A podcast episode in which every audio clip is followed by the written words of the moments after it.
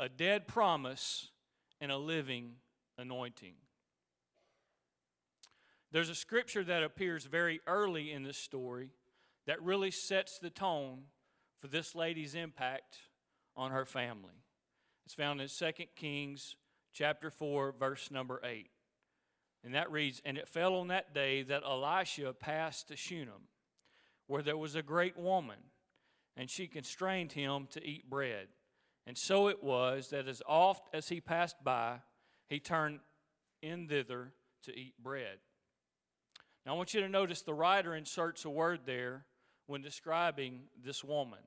He says that she was a great woman. What was it that made this woman great? What was it that made the writer describe her as a great woman? And I believe it was that she discovered the ability to know and to not allow her surroundings to dictate to her where the, where the real source of her greatness came from. Amen. Even in a life that was no doubt very busy every day, she never allowed the little duties of her life to relegate her to being little. On the day to day activities of life, the mundane things of life, she never let that relegate her to being little. Let me tell you, every good and every perfect gift comes from God. Amen. Comes from God above. This great woman, she was gifted with a kind heart. And, and her focus was centered on her home. She reached out to a world that needed her beyond her four walls. You know, I've had people reach out to me a lot of times in my life that would, would love me, that would take care of me, that would provide for my needs. Amen? We've all been there, right? This, this lady, she was one of, one of these old saints. She liked to take care of people. She, she, she had a heart for people. Amen. As one reads the story laid out in 2 Kings chapter 4, we find this great woman had an incredible sense of self control. How quiet she was in all of the tests of life that came to her. It stands an excellent display of her inner character. But there would come a day in her life in which every fiber of her soul would be tested.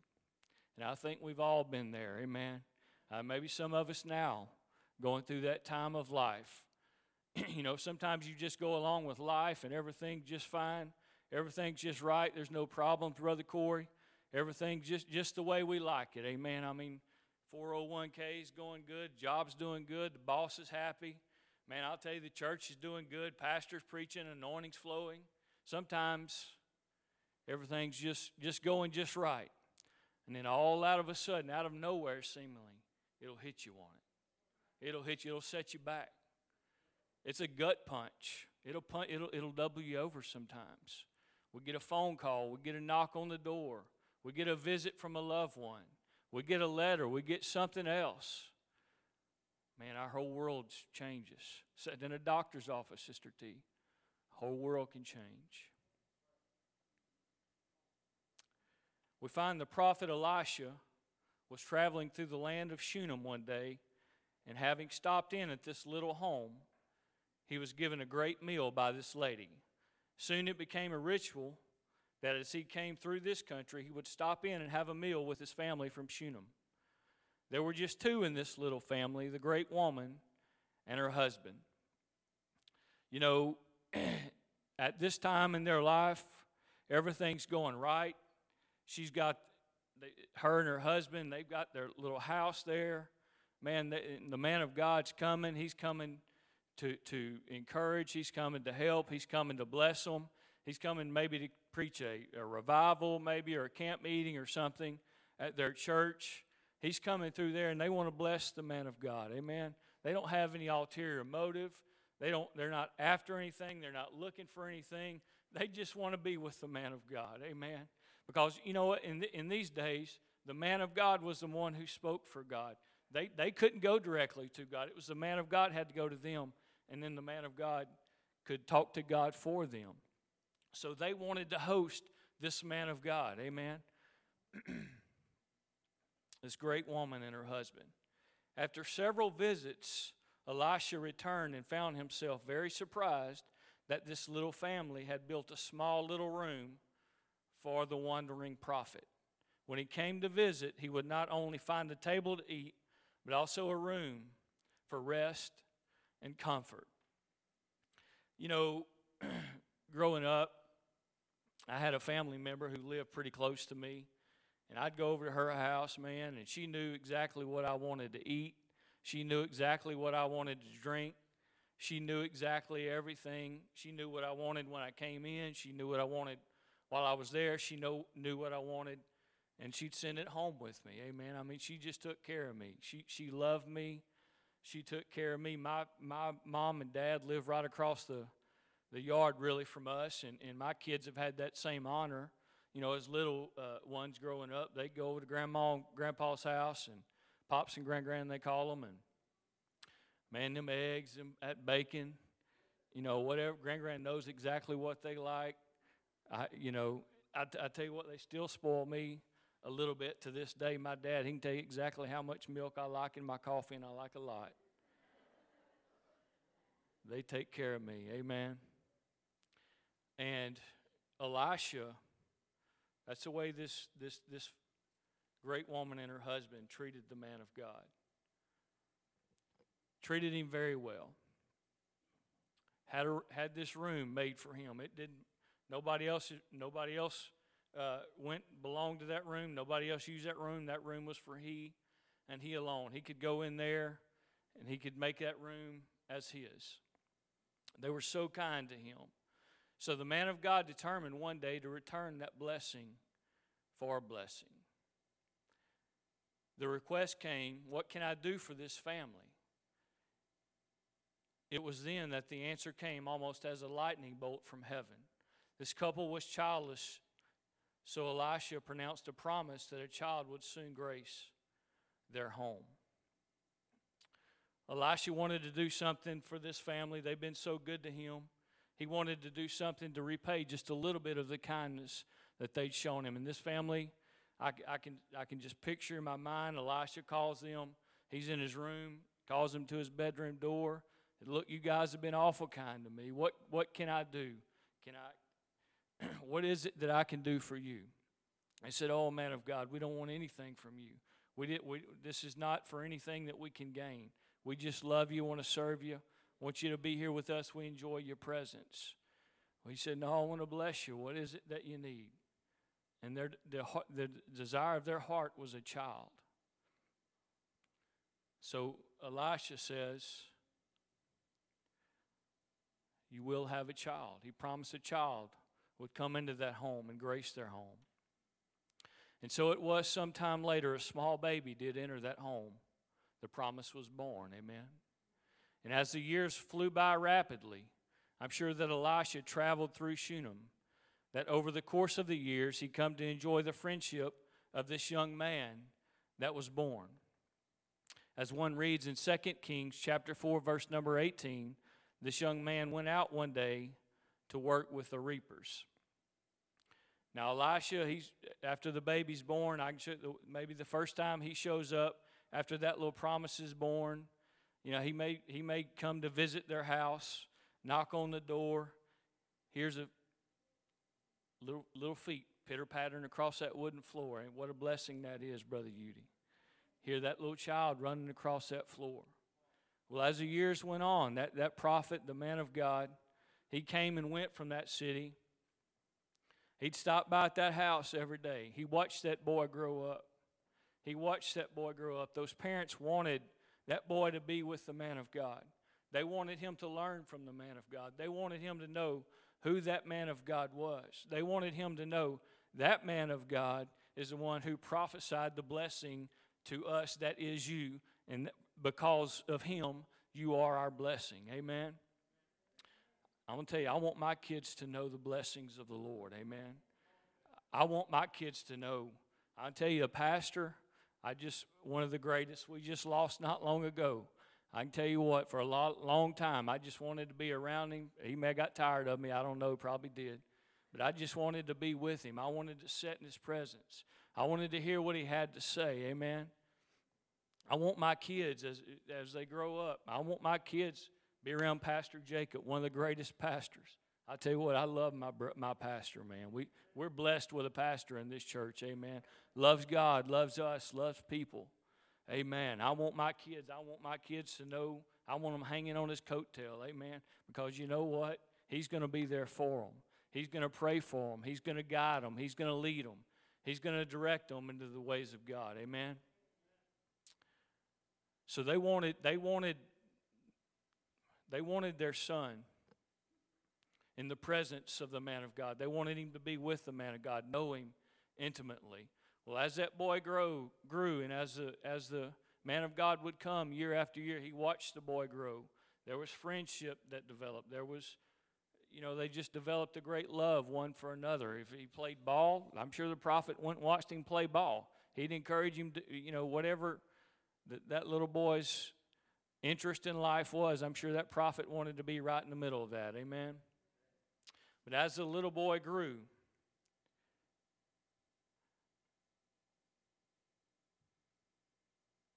he began to grow into a young man. And I can remember as, as, a, as a young kid, my dad, we had a shop in our, in, in our backyard essentially. My dad, self employed at that time for, for some time, and uh, he worked in that shop as a machinist. And I can remember as a little kid, I don't know if it was in the summertime or maybe I wasn't old enough to go to school or what, but my dad always wore a baseball cap and he always wore work clothes when he went to work. And mom would pack him a lunch. I mean, even though he just going through the through the back door there, mom pack him a lunch. You put sandwich, chips, whatever else in that in that lunch kit, send him to work. Well, me as a young kid, that's my hero sitting there. I want to be just like him. I want to take every step that he takes. So I'll tell you what, I'd, I'd wear my I'd wear my work clothes. I'd put on my hat. Mom packed my lunch, and I'd go out the door right behind him. Amen. How many of you followed your dad that way? Amen. So he went out the door. I went out the door right behind him. He went and worked in that machine shop. While he was working, I was going to work too. I wasn't old enough to work in the machine shop. What I'd do, I'd go out in the hole, get a shovel uh, out in the yard, get a shovel, dig, start digging holes. Man, I'm working, I'm sweating, I'm out there. I just want to be doing something because he is. Amen. He was my hero. I wanted to be just like him. And I wanted to take every step that he took. And this, this, this young boy, this promised son, went out to work one day with his dad in the field.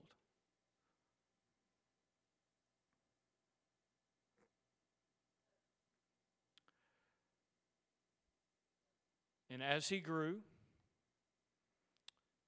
he would go work with his dad. Let me tell you something. There are times when everything goes on smoothly. One day's like another. Times when change comes and whole years of joy and sorrow may be concentrated into a single day. You've had those days? Turning points, right? Good or bad? One day. So it was in the house of Shunem. When Elisha came in verse 8, it was a joyous time. When the child was born in verse 17, it was a joyous time. But the most memorable of all of those days was a day when the only son was lost and found, was dead, and was received back to life again. It took no more than a moment for the brightest day to become suddenly clouded with disaster. The day was quickly darkened by sorrow and the shadow of death. There came in the cry, there came a cry in the middle of innocent work in the field. Life was progressing well. Everything was just as they wanted. They had their the husband, the wife, they had their family, job's doing well, everybody's doing well, the boy's doing well, they have their promise. He going to work with dad. Man, everything's just right. Mom made breakfast this morning. And man, everything was just right. He and dad went to went to work in the field and all was right in their world in that moment. But then there came a cry. Seemingly in a safe environment, trouble struck. Working in the simplicity and purity of the form, in the countryside, a major problem occurred.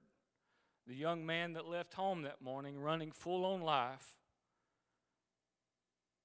was brought in from the fields, nearly cold and lifeless. Only one complaint had issued from the young man My head, my head. The Bible tells us that her only child died. 2 Kings chapter 4 verse 21 states, even after the child died, her response was almost unfathomable in the moment of grief. But even in the midst of her trouble, this woman was great. This woman, great in her lot in life, and also great in her ability to handle trouble. Can you imagine? She sent them off to work that day, Brother Steve. She sent her husband and her son off to work that day just like she had all those times before. They get out there in that field. All of a sudden, the young man gets a headache. My head, my head, he says. his dad, dad tells, tells the servant, says, take him up there to his mama. Servant gets him up there to his mama. Mama's up there. She gets that knock on the door. She gets that knock on the door. There's that servant standing there with her, with her boy in his arms. He takes the boy, puts her in his lap.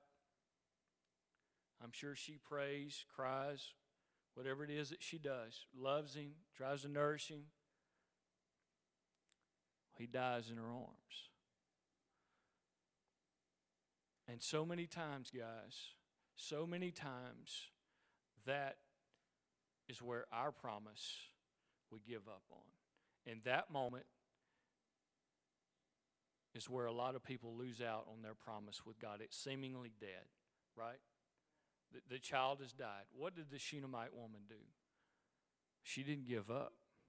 She took that boy back exactly to where that promise had came from. She took that boy back to that prophet's room and she laid that boy in that prophet's bed. Amen. Exactly where the, the promise came from, she took him back. And she laid that, that boy on that prophet's bed and she shut the door. And she, she went and got a servant, said, Get me a donkey and get on up here.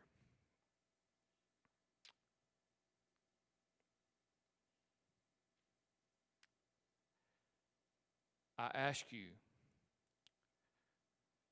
find the feet of a man who has walked across a hot Sahara desert. And when you find him, you'll find blisters on his feet. Find the man who carried a burden of grief. When you find him, you'll find his shoulders bent over from that burden that he carries. Find the man who sailed the seas in great ships. When you find him, he will tell of the storms that he has weathered in life. There is no garden of comfort here in this world. Every garden of comfort soon finds that trouble will hitch up a muscular team of oxen and tear up, tear over the land with the burning plow of disaster. If we think we can hoard our lives away from hurt and difficulty, we're living in a pipe dream, folks. Trouble forces its way into every man's life, regardless of where he sits. Suddenly, her promise was dead.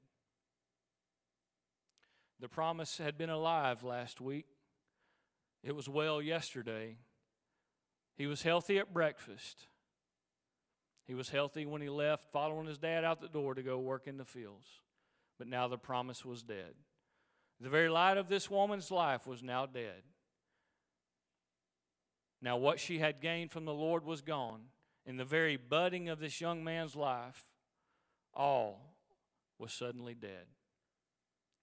The severest problems may come.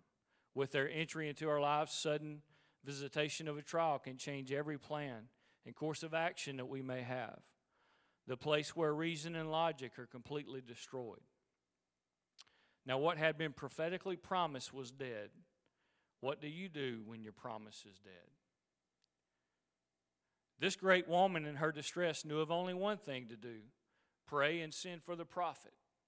Nothing is too hard for the Lord, is that right? So, for the first time, the room of the prophet became a chamber of death. Her sorrow was great, and her grief was palpable.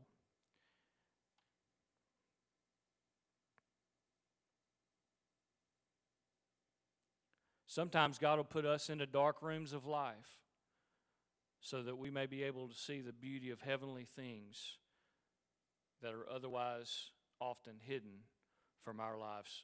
You know, sometimes trials, though they're difficult to go through, sometimes they reveal some of the most beautiful places in life. When we, when we go through those trials, we come out on the other side with a blessing from God that we never would have had had we not been through that trial. Amen.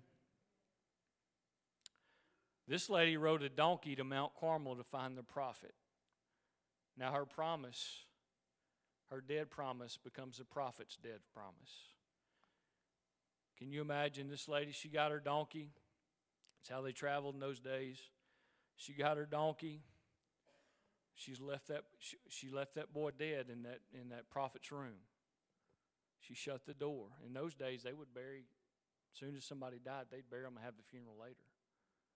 She didn't do that. She took that promise back to where it came from. She saw it. She saw it was lifeless. She saw it was dead. There was no breath in that promise. There was no life in that promise. There was no heartbeat in that promise. She saw it. It was dead. She took that baby, put it on the prophet's bed, and called for a donkey. Now, can you imagine this lady crawling on this donkey? Can you imagine the tears and the sweat and the heartache and the pain as she mounts that donkey, going up to Mount Carmel to find the man of God? Can you imagine the pain in her life? She's going up there, she, but, but I'm going to tell you, she had faith to believe. If she can get to the man of God, everything's going to be all right. Amen. If we can get to Christ, everything will be all right. As she comes riding this donkey, she's whipping that donkey, trying to make it go as fast as it'll go, get up there to the prophet. as she's riding up to the prophet's house, the prophet's sitting out on his front porch. He looks, he sees that Shunammite woman coming up the road on that donkey.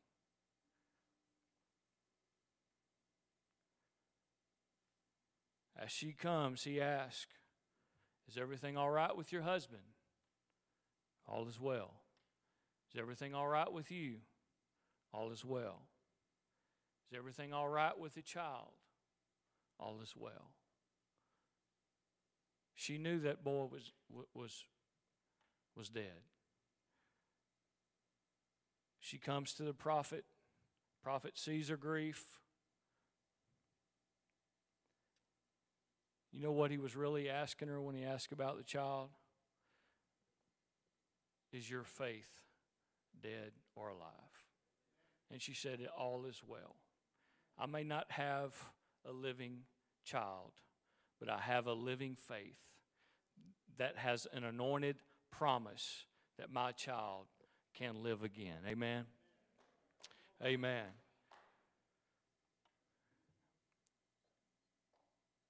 I'll ask you, what do you do when something you prophesied into dies?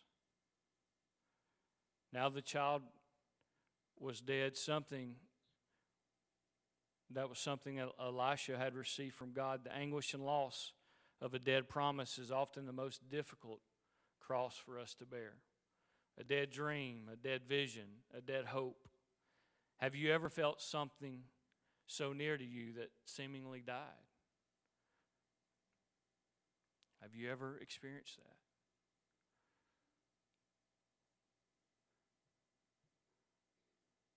So Elisha decides to send Gehazi on ahead with his staff to lay on the dead promise. When the staff was laid on the dead promise, Elisha expected healing to occur, but it was not to be. There's something about a substitute or subordinate in our lives that will never work. If you do not believe that, look no further than Nadab in the book of Leviticus. They decided to offer strange fire on the altar. that which was not authentic, and it cost them their lives. There are yet others who are still willing to try with substitutes and subordinates. Satan began the trial in the Garden of Eden by attempting to modify God's commandments. Cain followed up the idea and substituted the fruit of his own labor for the designated lamb as a sinner's offering. Saul was anointed king over Israel, but forfeited that honor when he offered a forbidden sacrifice. Each of these proved to be a curse as well as a failure. Elisha's command to Gehazi to lay the staff on the child caused the miracle to miscarry. My Jesus.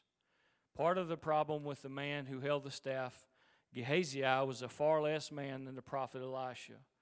The bad man always spoils whatever he touches. In the hands of Gehazi, Elisha's staff became nothing more than a common stick. Nothing happened.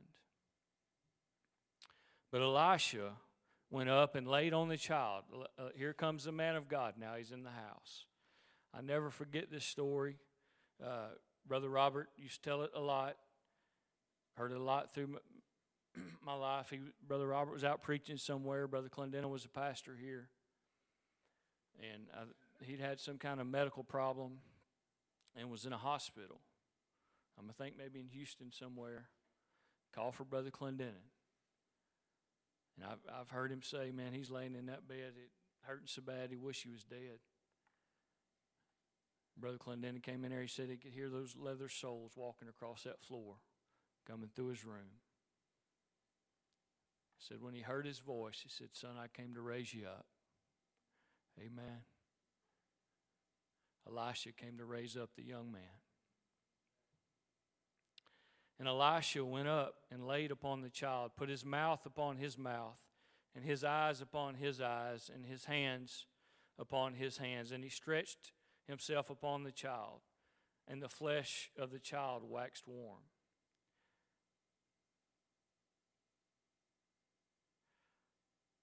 Have you ever been in a place where you have a dead promise, something that you're praying for, something that, that was a promise to you?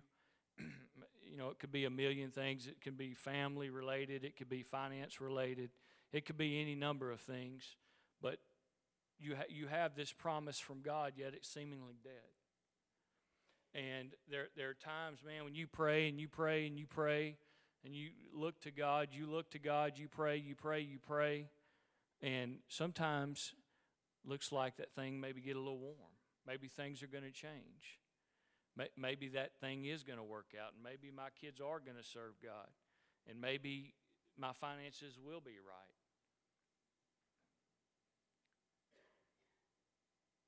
But then it doesn't work out.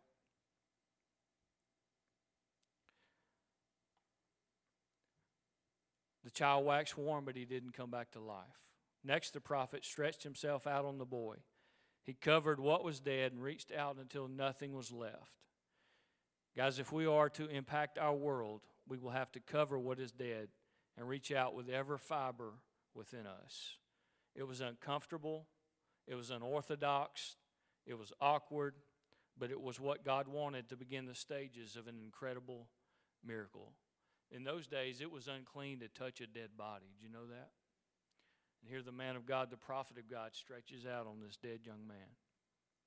When the prophet covered the dead body of the child, there was something that began to happen.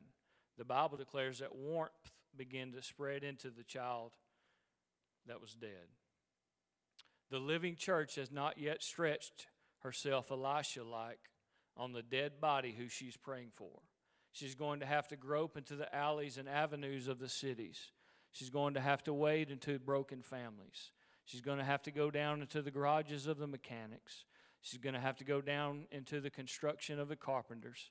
She's going to have to stretch toward the merchants in the shops. She is needed to extend into the fields of the farmers. She is to go wherever people are lost. Amen. There's something powerful that happens when a covering is involved. Numerous examples in the Bible give us this understanding. In Job chapter 40, the covering became a place of refreshing. In Psalms 91, the covering became a place of protection. In Psalms 109, the covering became a place of confusion for the enemies of God. In 1 Peter chapter 4, the covering of love cleanses a multitude of sin.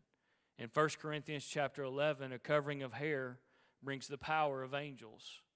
One can also understand a covering of grace, a covering of mercy, a covering of God's goodness, a covering of healing, a covering of deliverance, a covering of power, and a covering of blood. The covering began to bring warmth back into this dead promise, yet that was still not enough. How many, how many know some, sometimes it takes a long time? I don't, I don't understand everything. I don't, I don't claim to, to know everything. I don't, I don't understand why a lot of things happen. I don't understand why sometimes it seemingly uh, the answer is delayed, but there's something to learn in the nothings of God. Amen. Still, after this covering, there was nothing. You have to live through God's nothings to get something. Because let me tell you something on the other side of the trouble, on the other side of the death, on the other side of the pain, on the other side of the heartache, on the other side of you fill in the blank, is still the promise. Amen. There's still the promise, still a living promise.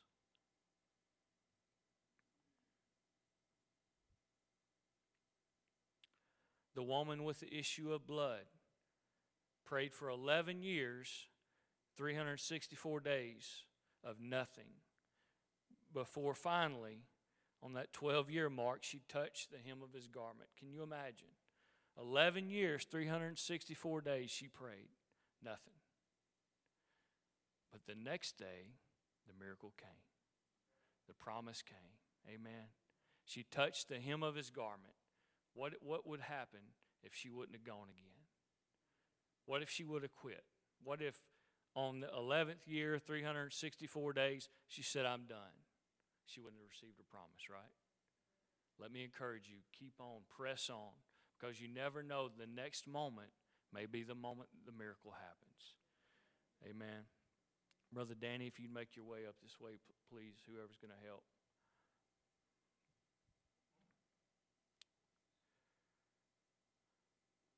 The servant of the prophet went six trips of nothing before the last trip when he found a cloud the size of a man's hand.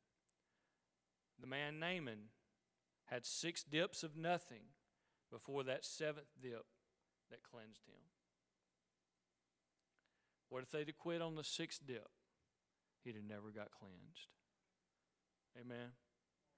There are times it seems like the miracle is stalling out and it'll never come to pass.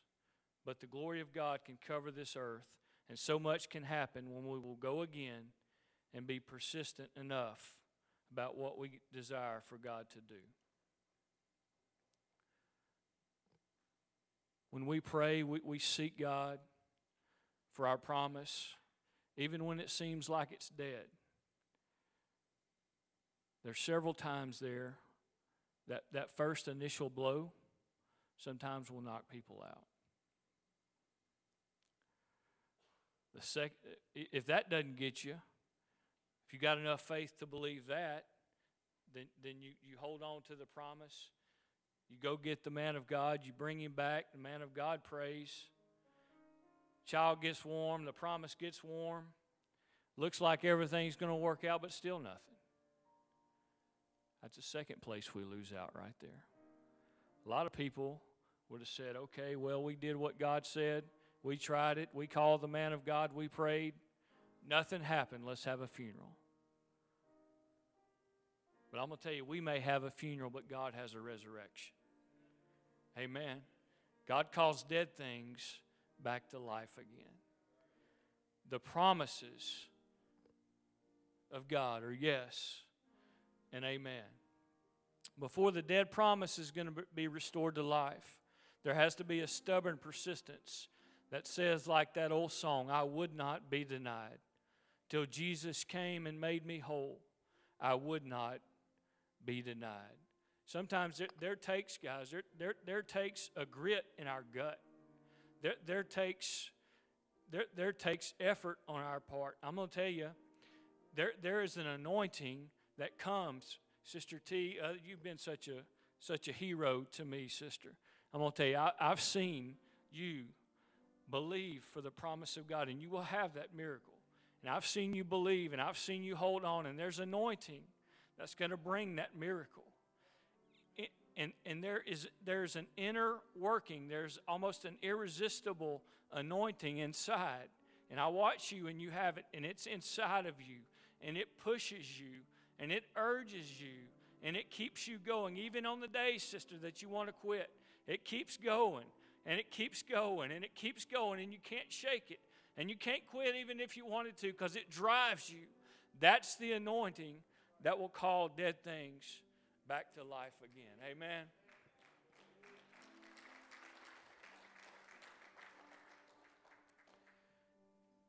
He returned, walked to and fro in the house, went up, stretched himself upon him, and the child sneezed seven times and opened his eyes.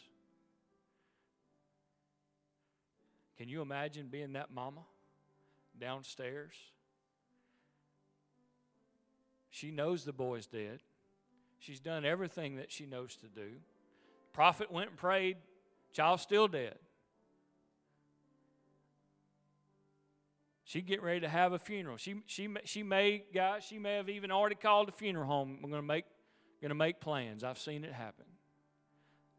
Prophet goes back one more time. Can I encourage you, go back, Brother Eddie, one more time. Don't give up. Don't give up. Go back one more time. Take one more trip. Every trip to this altar. Give up. Don't give up, folks. I'm going to tell you, whatever your promise, you may come in here with a dead promise tonight. There's a living anointing that's going to make that dead promise live again. Amen. That's true for every human. I'm going to tell you, there's somebody in this house you need to hear that tonight. I don't know who it is. God didn't reveal that to me. But there's at least one person or one somebody's. You came in here with a dead promise. I don't know what that promise is, but you came in here with a dead promise. But you're going to leave with a living anointing.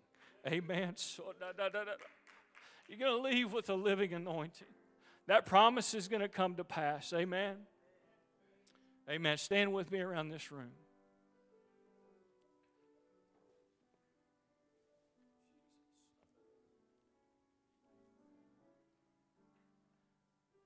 Can you imagine the joys of that mama? She heard that boy sneeze. I can tell you, she knew exactly what that boy sounded like. How many of you have kids? You know exactly what they sound like, don't you? There may be 10 kids in there, but you know what yours sounds like. She knew what that boy sounded like. Can you imagine the joy in her heart when she knew her child was living again? Can you imagine the joy in your heart when the promise comes and it's on the way? It's on the way. The boy sneezed seven times, and all these other dips seven times, walk seven times. Seven is the, is the number of completion in God's economy. Is that right? I ask you, go back. Don't quit. You've been six times, you've been one, two, three, four, five, six. Go back a seventh time. The miracle is on its way. Amen.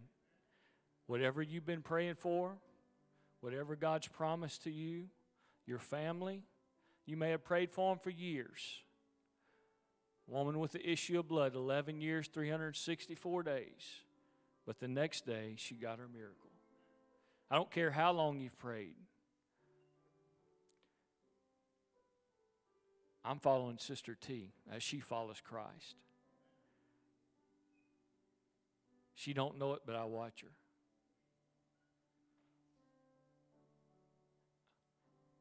I'm going to run around this room right behind her when that boy gets his miracle. Wherever Benjamin is. He's here somewhere. I saw him. That's my buddy. That's a promise of God, isn't he, sis? There's a living anointing.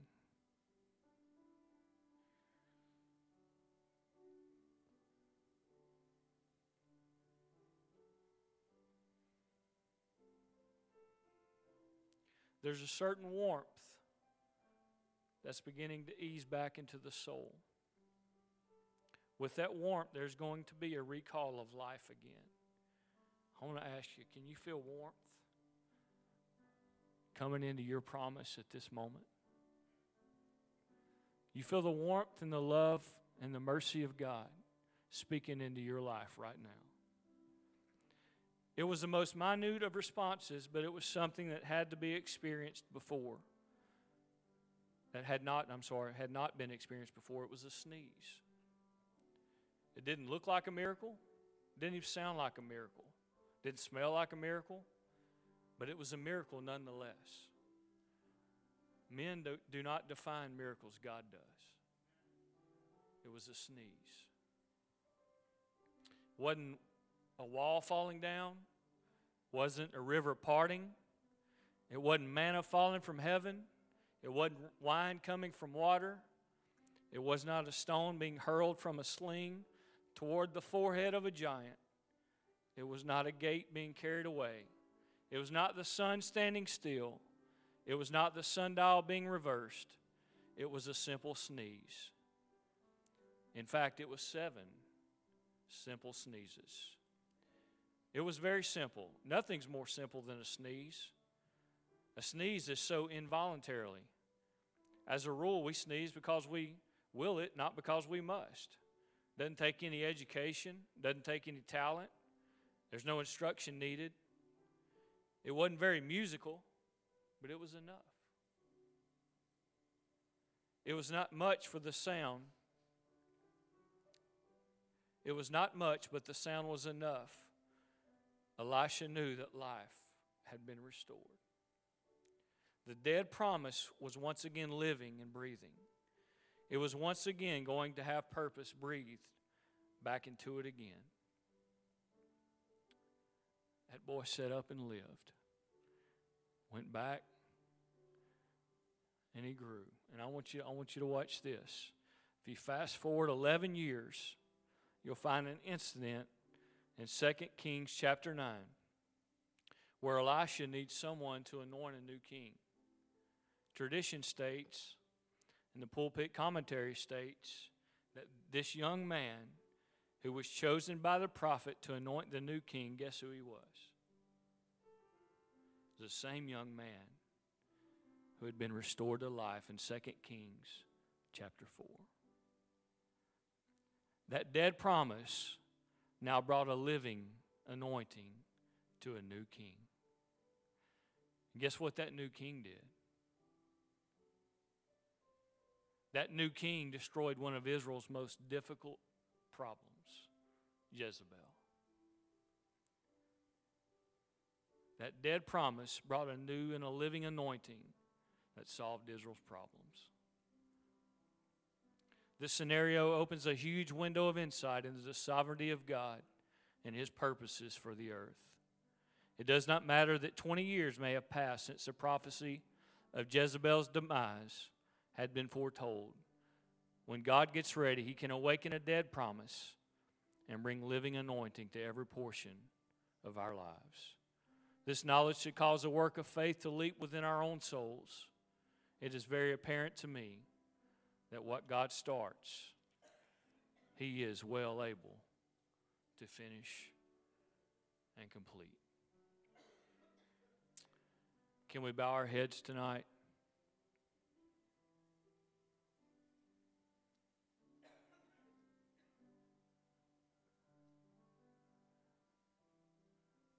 You came in here with a dead promise.